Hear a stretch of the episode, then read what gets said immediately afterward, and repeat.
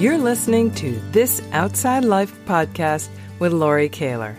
Here we explore the lives of outsiders, those people who work or play in the great outdoors. At This Outside Life, we are committed to curing nature blindness and helping you step outside and step into wonder. Whether you're a bird watcher or a mountain climber, there's something here for you to learn and appreciate about this amazing world we all share. Today, we are out seaweed foraging. Yes, you can eat most of the seaweed that grows along our coastline. Who knew? In this day of people talking about inflation and food shortages, well, it's nice to know you can find some really healthy food for free right down off the beach. I met up with Tanya Stiller, who was teaching a seaweed foraging class through an organization called Forage SF, as in San Francisco. I had seen their mushroom gathering classes, which, although I'm keen to do, makes me nervous. And when I noticed the seaweed class right near where I live, I thought, let's do this. The Forage SF website urged me to Bring mesh bags, Ziploc bags, a Sharpie, and scissors for collecting seaweed. You may also want to bring a water bottle, paper and pen for taking notes, and a camera or phone. Also, be aware that the rocks are slippery, so wear shoes that grip and can get wet. That was an understatement. It's very slippery on those rocks. The place we were to meet was just south of Half Moon Bay, California a small little coastal town with the claim of being one of the pumpkin capitals of the nation. Our tide pools were just down the beach from the very swanky Ritz Carlton Hotel and golf course. The morning was chilly, windy, wet, and foggy, which is typical for this part of California in the warmer months. The hot inland temperatures pull the fog in from the ocean, and the result is a much wetter and colder temperatures than visitors expect.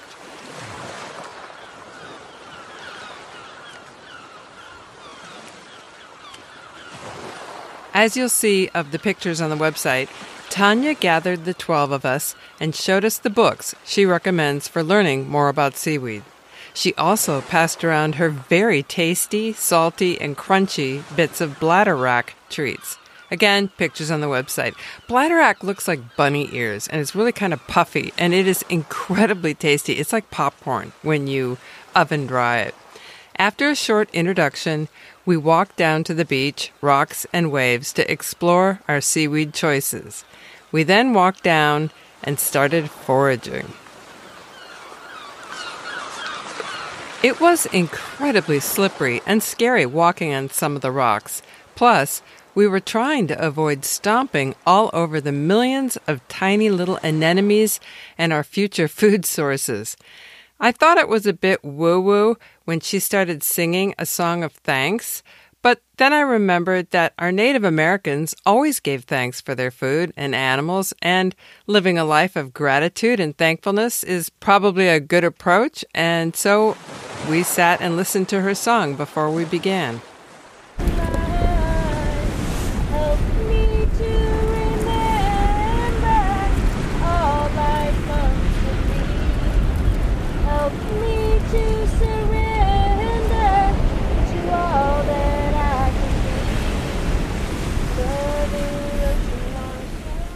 Tanya showed us how to identify all sorts of different seaweeds. Nori, which I had only ever eaten dried and in sheets from Trader Joe's. And it's funny, when it's wet and in the ocean clinging to a rock, it's extremely thin, like tissue paper, and very light green. And yet, when you buy it at the grocery store, it's almost black, dark green sheets, and really tasty and crunchy. But it's utterly different when you gather it in the wild. Turkish towel, which looks like a reddish, slippery red towel, sea lettuce, rockweed, and other edibles. Then she started showing us how to sustainably harvest the seaweed by not cutting the stems or the stipe of the kombu blades. Kombu is another type of seaweed, but to cut on the blade up about two to three inches from the stipe. You'll see an example of this on the website. Seaweed should never be pulled so as to remove the anchor point or hold fast. So that's why we had scissors. She pointed out sea lettuce, rockweed, otherwise known as bladderwrack, which looks like two puffy bunny ears, Turkish towel. Um, it also kind of has a surface like cat's tongue, feather boa, which looks like a feather boa. And this one that looks like it's the result of an oil spill, the iridescent Mazzaella or Iridaea. I, I don't know how to say these Latin words. As it undulates in the water, you can see the blue, green, and red sheen that kind of looks like an oil spill. It's really beautiful. You can see pictures of all of these on the website, thisoutsidelife.com forward slash seaweed. The nori was quite surprising to me because, as I said earlier, it's so thin, it's almost uh, like transparent. And yet, when you buy it in the store, it's all hard, crunchy, and nearly black, dark green. But it's really tasty. Back on shore, we encountered a bull kelp that had washed ashore, and our instructor illuminated us on whether or not to eat washed up seaweeds. Be able to see if it's been here, and I can, and I can tell you that most stuff washes up every day. So if it's out here, unless it's like the one that we just saw, unless it's like brown or something, I mean a lot of it I don't necessarily want to eat. But some stuff, like it's harder to access. Like if I see a bullwhip kelp, yeah. or if I see sea palm washed yeah. up, yeah. I'll consider it. Yeah. As something like, oh, it's not very accessible. Now it's here. Um, and yeah, it can go back out and it can decompose, and different detritivores like crustaceans and shellfish can eat it. But I can also after about an hour, our fingers were numb with cold, and we trudged back up to the sand and then to the parking lot. And that's where Tanya and I sat in my car and I interviewed her and asked her questions about how she got into foraging, what other kinds of seaweed can we eat around the world, and other questions. Don't forget, you can see all the photos from this class on the website, thisoutsidelife.com forward slash seaweed. It's on now. So I'm checking the battery's good. We've got an SD card. All right. I'm here with Tanya, who just led our seaweed course. And I want to know how did you get into foraging for seaweed? What was the impetus for this? Yeah, so my story goes back, I would say, to my birth. I grew up on a farm, mm-hmm. so I've always had plants in my life, um, access to food, and um, and so then, as I became an adult and went to college, I actually dropped out of art school to study herbalism. I started taking herbal classes and really got into medicinal plants and um, studied herbs, medicinal plants for a couple years.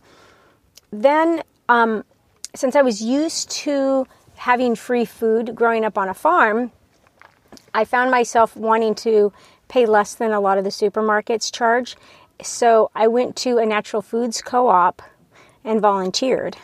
And so I could get wholesale prices for the food. And in that process, there was an elder named Millie. She was uh, probably in her 80s with snow white hair and a total hunchback. And she came up to me and she would flirt with everyone. But she came up to me and said, I see you have a van you should come to my house, pick me up, and take me to the ocean. And I will share with you about all the seaweeds. And I was so stoked. I was so happy. I was like, yes, this now, is had, it. Had you researched sea, seaweed before? Did you have any interest in it? Um, I definitely had interest in seaweed. I didn't really know anything about it, um, and but I had known a few um, other like you know, foodies and herbalists, like land based uh, folks who um, had been foraging for seaweeds. And I was foraging for medicinal plants. And so I, I was very excited about the opportunity to expand my repertoire. Very cool. Okay, so you got to the ocean with Millie. And how did she get all this knowledge?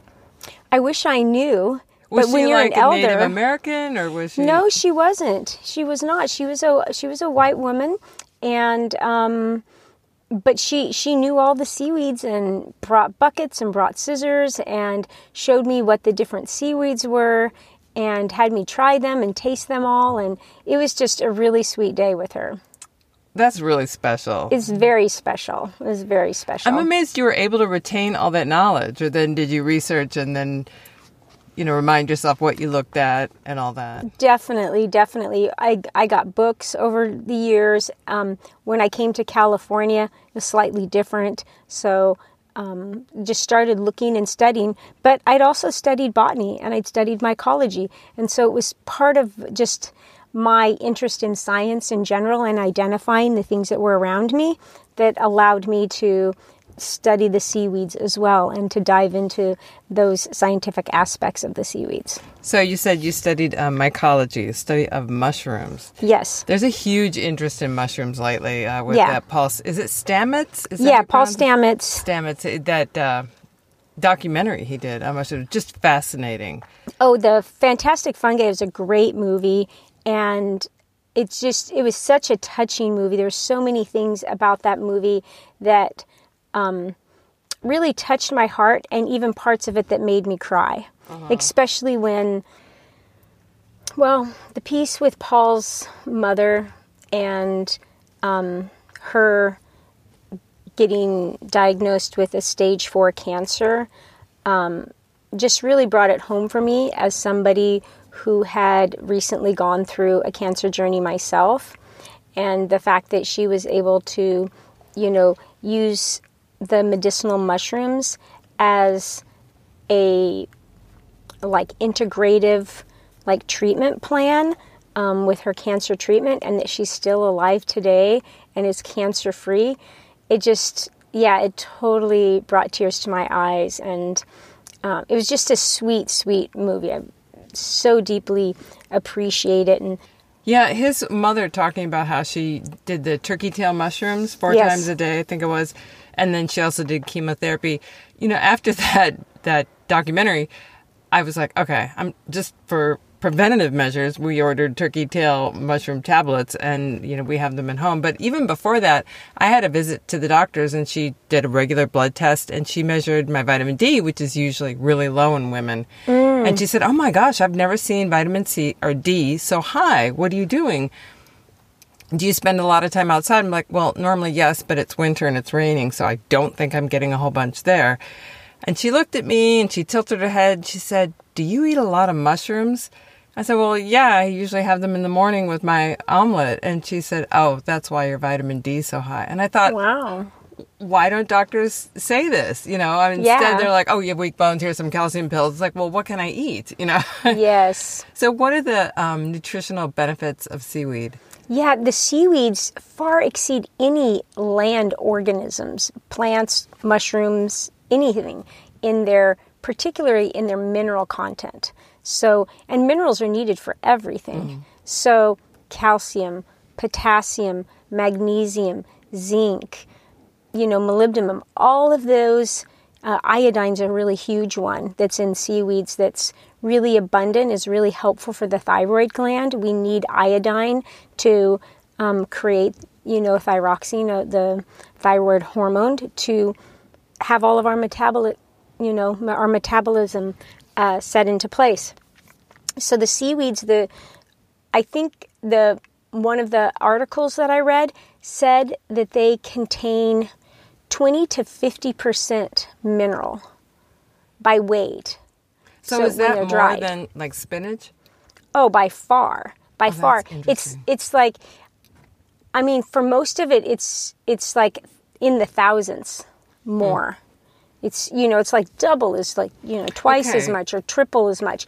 This is more like this is like 10, 20, 50, 100 times more in minerals than any other organisms. Okay, do you have to eat it because some of those seaweeds? I mean, I don't mind eating them, the ones you showed us, and you, but other people might be like, "Oh, this is so gross, it's slimy, whatever." So, does it matter the mineral content if you have it fresh or if you have those dried sheets? You know, you can buy from Japan.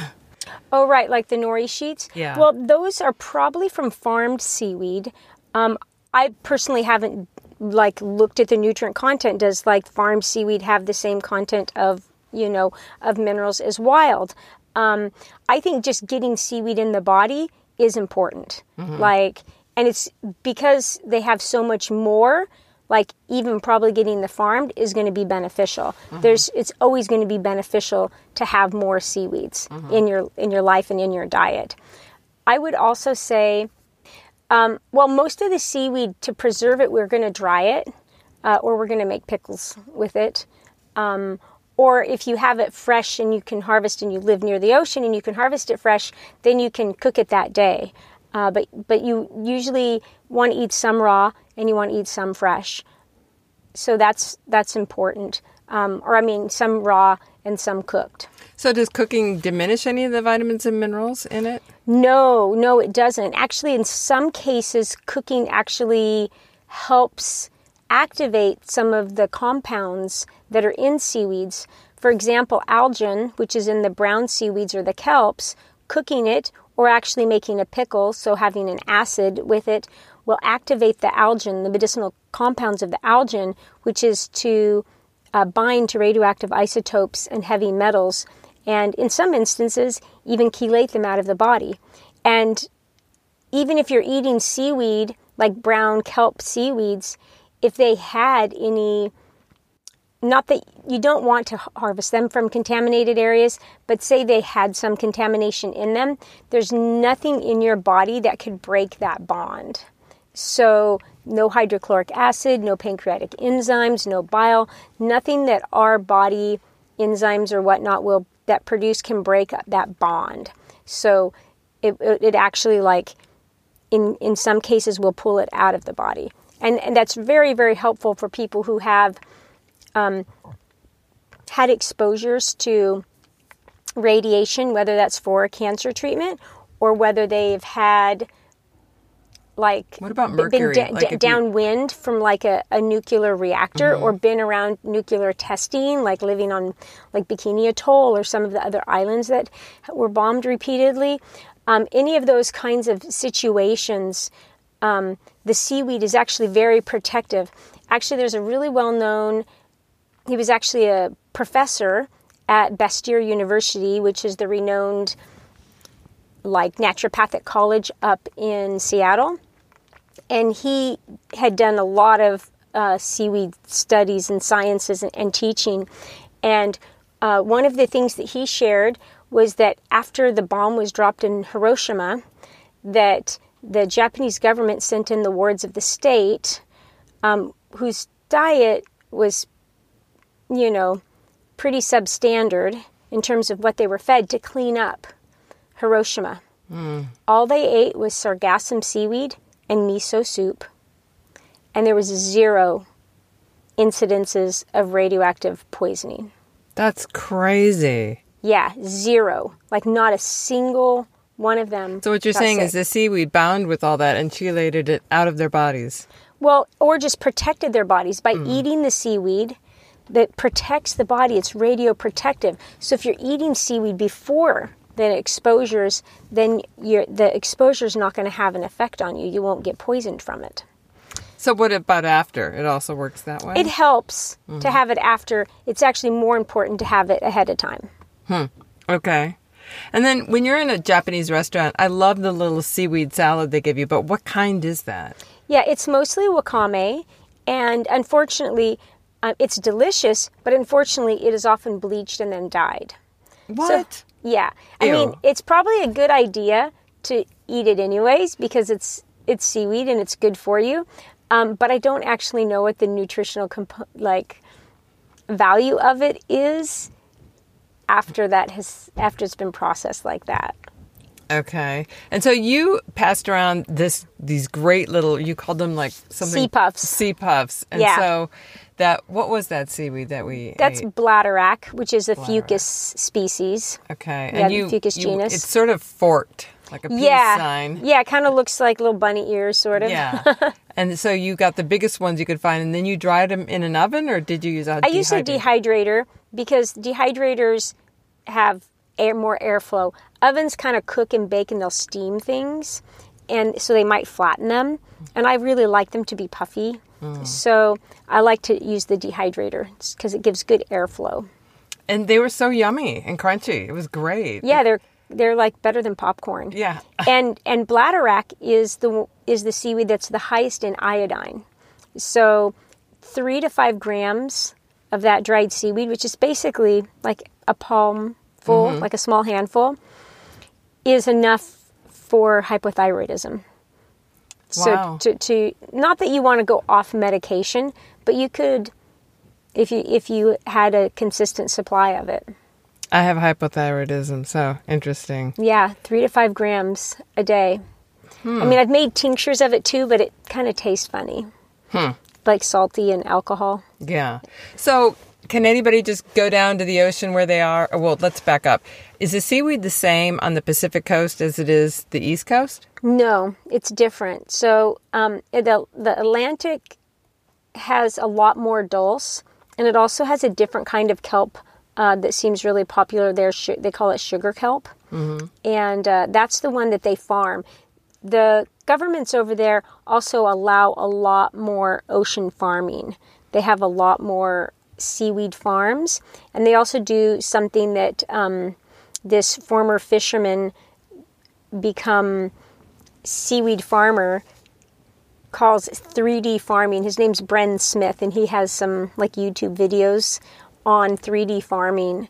And um, they take different like ropes or lines and they make this kind of network of like cubes and they have shellfish so they'll have like oysters or mussels or clams and then at the top layer they'll have the sugar kelp. And so he's also making sugar kelp very popular there and they use it for all sorts of industrial purposes too.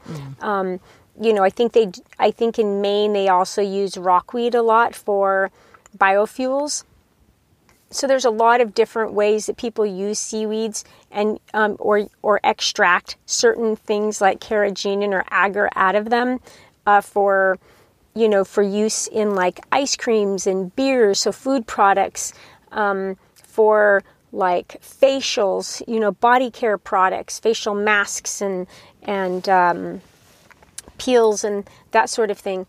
Um, but the 3D farming you know, that's something that's really just happening on the East Coast at this point.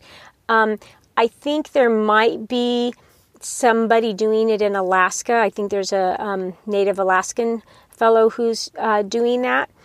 And, um, but California Department of Fish and Wildlife really wants to protect our shoreline. They really don't want us to be farming along that. And I understand that. But I also think that in some cases, that's already happening. There's already oyster farms happening. Yeah. So why why can we not just expand that like where the oyster farms are to doing Plus, seaweed? It's not a blight on the on the visual landscape. Like if you get down to Santa Barbara, you can see those oil rigs out there, and that's pretty nasty. Whereas Totally. You know, seaweed farming, it's all underwater, so it's not going to be. Yeah, I mean there there are some really terrible seaweed farms like in China where they've cut down the mangroves hmm. and done seaweed farming. So it, I, it has been done wrong. And it's also been done right. In Japan, they've been doing it. In Korea, they've been doing it for thousands and thousands of years. Mm-hmm. And they've done it really successfully. And there's ways to do it sustainably. So I don't think that all regulation should go out the door, but I think there's ways to like integrate it in ways where we're already seeing, you know, its benefits. Yeah, and then so can I just show up at any seashore here along the California coast or Oregon or Washington? Oh, that brings up another thing.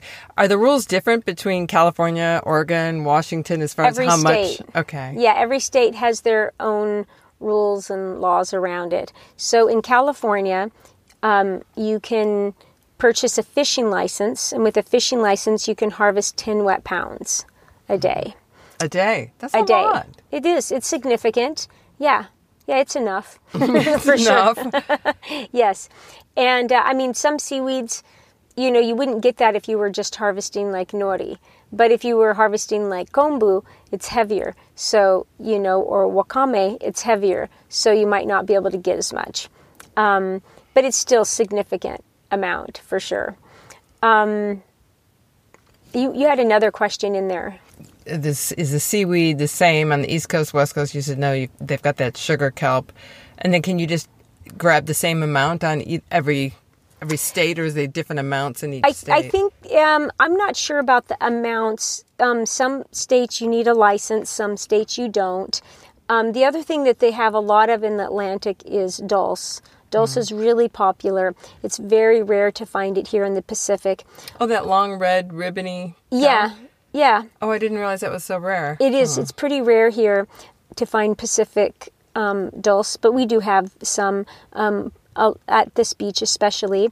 Uh, we also have like sea palm, wakame. You know, I think they probably do have bladderwrack over there, but I feel like we have a lot more diverse species of seaweeds here than they have.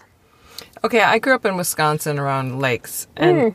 It, it was just the grossest thing when you fell down water skiing and there was all this slimy, long seaweed. So, how is the seaweed different in a freshwater lake than the saltwater? Yeah, so that is not seaweed because that's ah. not a sea. So it's not saltwater. so seaweed only grows in saltwater, only in the ocean. Mm-hmm. So it's yeah, it's not going to be seaweed. It's going to be some other kind of algae, um, a freshwater algae. And I do find freshwater algae to be really slimy. yeah. So, can you eat freshwater algae? I mean, there are some types of freshwater algae that people eat. I think spirulina is one. I think chlorella is another.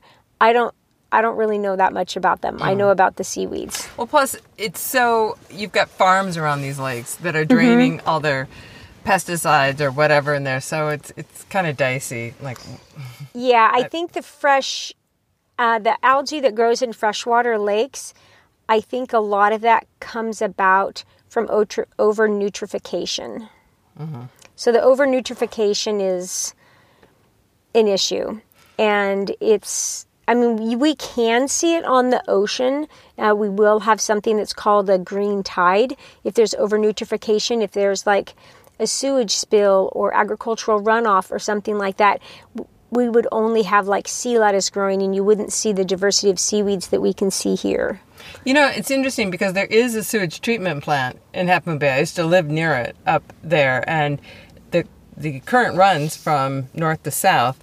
But it's interesting that right here, a couple miles south of that, it's so much diversity and so healthy. So Yeah. they either must really treat the, the water well there, or you've got a lot of currents moving the water, or I don't know what. Yeah, it could be a combination, Yeah. but but I, I always keep an eye out. You know, there has to be diversity. You don't want to harvest where you just see sea lettuce because then you know it's over Yeah. So you called that a green tide. Now we hear a lot about red tides, like, oh, don't get the shellfish because the red tide. Does red tide affect seaweed? No, it does not. it's does it's totally yeah. The seaweeds don't eat the red like bacteria.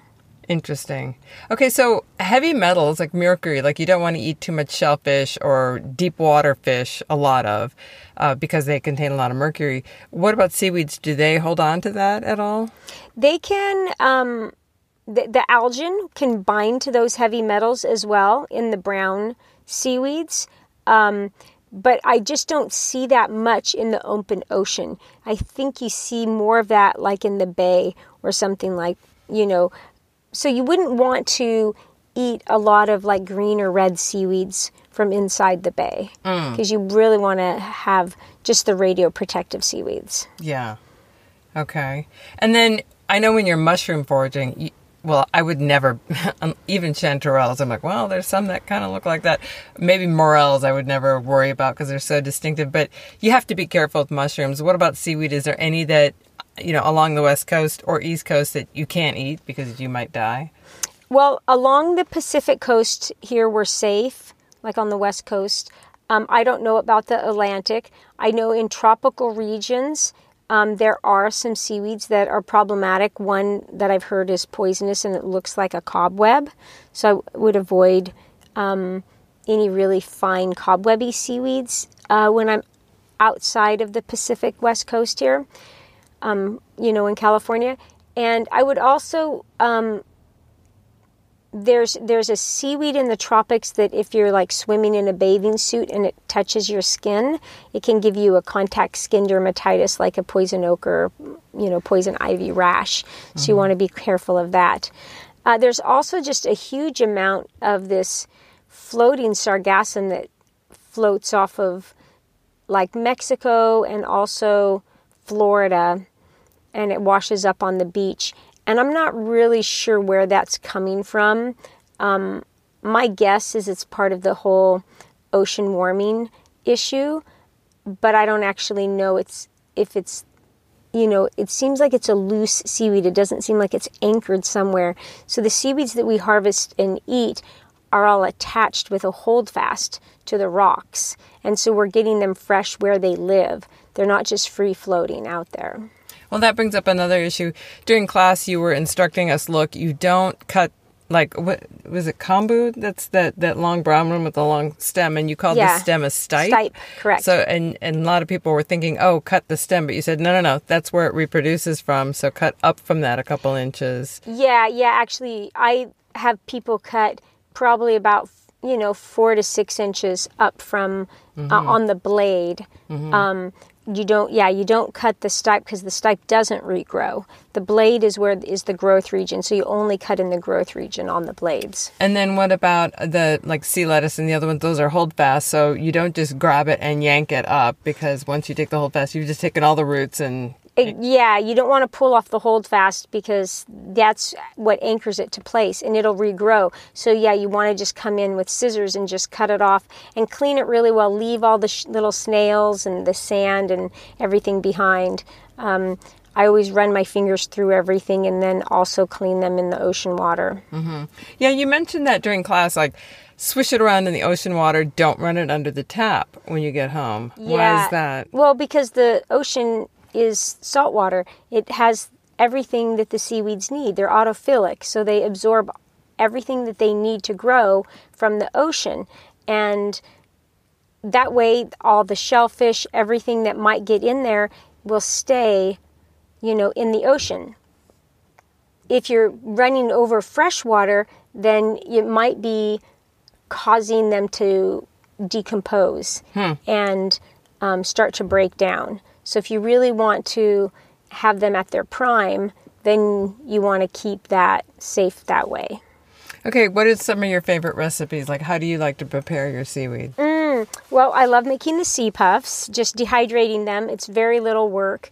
Um, I also love taking the kombu strips and dehydrating them and sprinkling them with uh, smoked paprika and garlic powder, so they taste sort of like a like a barbecue chip.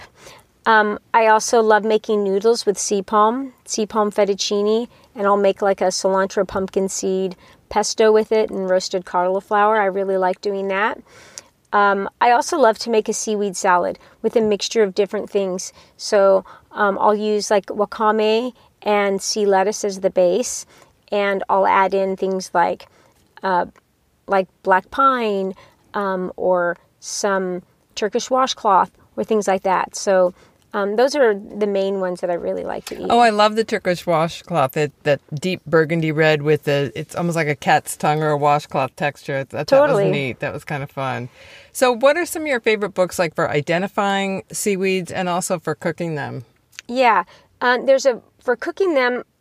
Um, there's a really good book called Pacific Feast, and that one has really good seaweed recipes as well as um, other wild foraged foods along the Pacific. And um, for identification, there's a book that I really like called Pacific Seaweeds, and it has really good color plates in there and talks about the reproduction of the different seaweeds and uh, also describes the different kinds of seaweeds. Hmm, That's fascinating. Um, what's your pet peeve when you take a class out? like, what behaviors should we avoid while collecting seaweed? Well, definitely like cutting the stipe after I've just said not to cut the stipe. so so I'll have to go back and, and be like, okay, don't cut there. cut here on the blade so it can regrow. So I really want to drill in the people to understand the sustainability aspects and their impact. And what um, what animals depend on the seaweed? Well, the abalone eat the seaweed um, for sure. I, I think a lot of um, snails eat it. And I mean, in terms of depending on, there's so many like birds and nudibranchs and sea hares and uh, different, you know, even the otters will like, you know, hold on to it. So they'll use it as their home. You Yeah, know, the I've fish will that. hide in it too. They wrap themselves in it when they're floating and sleeping. I think Mm-hmm. it's so adorable. Yeah. So I think a lot of them depend on seaweeds for different reasons. Some of them for food, others for, for shelter and, and for for habitat. You know, I've been on some beaches um, down in Southern California, like Carpinteria, and a lot of this giant kelp washes up. So, can you eat seaweed that's washed up on the sand? Um, in rare occasions, you can. For the most part, that's for the garden. That's good compost material, and it'll make your garden look beautiful. Um, but only if you're like visiting a beach every day and you see something that just freshly washed up, washed up, and it looks really good. Um, otherwise, I wouldn't take stuff off of the beach. Plus, you don't know what passing dog has urinated out or whatever, which this I've is seen. true. So, have you seen a growing interest in people foraging seaweed? Yes, I mean I've seen a growing interest just in foraging in general, and um, I think seaweed is something that people really get interested in because it is accessible and safe, uh, particularly around here. Yeah, we have beautiful coastline. Yeah, Was there anything else you think we ought to know about seaweeds? I just think that seaweeds are. Yeah, I think it's really important that people know that they're a carbon, you know, neutral food. Um, they sequester so much carbon. They're they're really a food of the future, um, and they're f- a food of now. Eating eating now, getting used to it now. Um, start eating small amounts every day rather than large amounts every now and then. It's so much better for your body, and um, yeah, keep your mind open and try them out because like some of them you know, some people are like, ah, they're so fishy, I don't like fish. And then there's some seaweeds that aren't fishy at all. So keep the mind open to try new things. Yeah, I th- we had a rule growing up: you couldn't say no unless you tried it. So you know, out there when I touched that nori, now I know nori when it's dried, and I love it. But here it is, tissue paper thin, kind of slimy. I'm like, really? This is nori? And then I ate it. and was like, oh, this is actually pretty good. This is fine. Yeah. You just have to get over what's in your head about what's food or what isn't food or whatever. Yeah, yeah. And I think, you know, I think it's also, there's a lot of controversy around using seaweeds for a biofuel right now as well. Um, and I, I'll need to do my own research to find out more, but I've, I've heard that it's actually n- doesn't actually help the environment that much to use it as a biofuel. So I'll have to find out more myself. But I still am convinced that it it's here to save the world. Thank you so much. Yeah, thank you. I just I just found this whole class so inspiring and so interesting. I really appreciate it. Yeah, thank you, Lori. Wasn't this class on seaweed foraging amazing? She was such a wealth of knowledge. So, my advice go to your local Japanese restaurant and order the seaweed salad for starters. It's delicious. And then get out on a day when the tides are really low and harvest your own. Don't forget that you can find photos of all the different seaweeds, books, and show notes on the website page, thisoutsidelife.com forward slash seaweed. And now, share this podcast with someone you know who loves the outdoors. Leave a comment on your listening app and then step outside yourself in the beautiful world that surrounds us. See you next time.